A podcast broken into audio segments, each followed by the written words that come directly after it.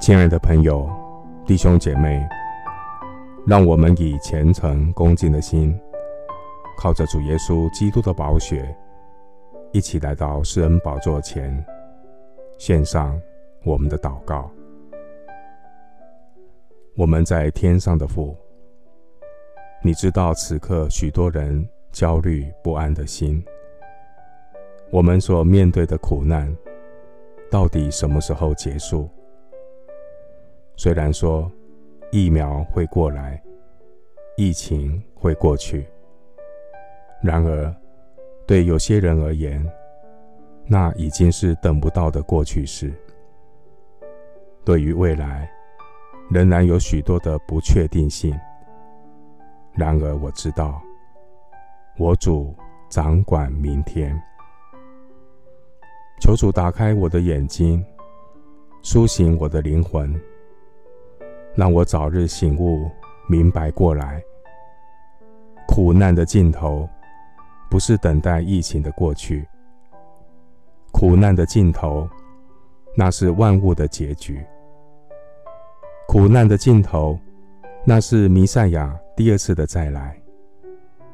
苦难会走到尽头，因为基督要再来收拾残局，除灭一切邪恶的黑暗势力。为所有因信称义的圣徒伸冤。坐在宝座上的万王之王，你是我们日夜所仰望的神。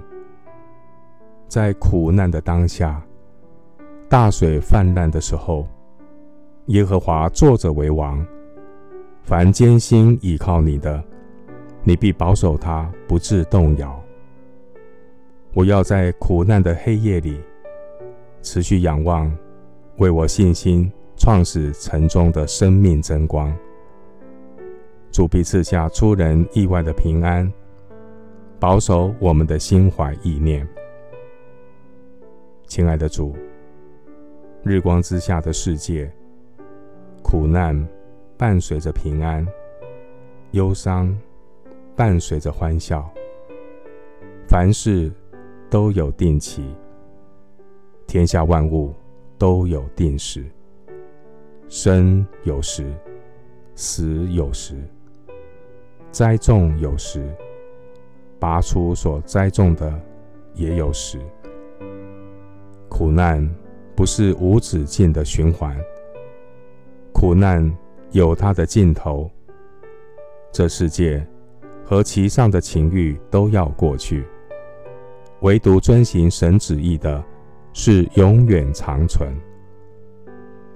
感谢上帝，当苦难来到了它的尽头，我在基督里的新生命，也要进入基督为我预备的新天新地。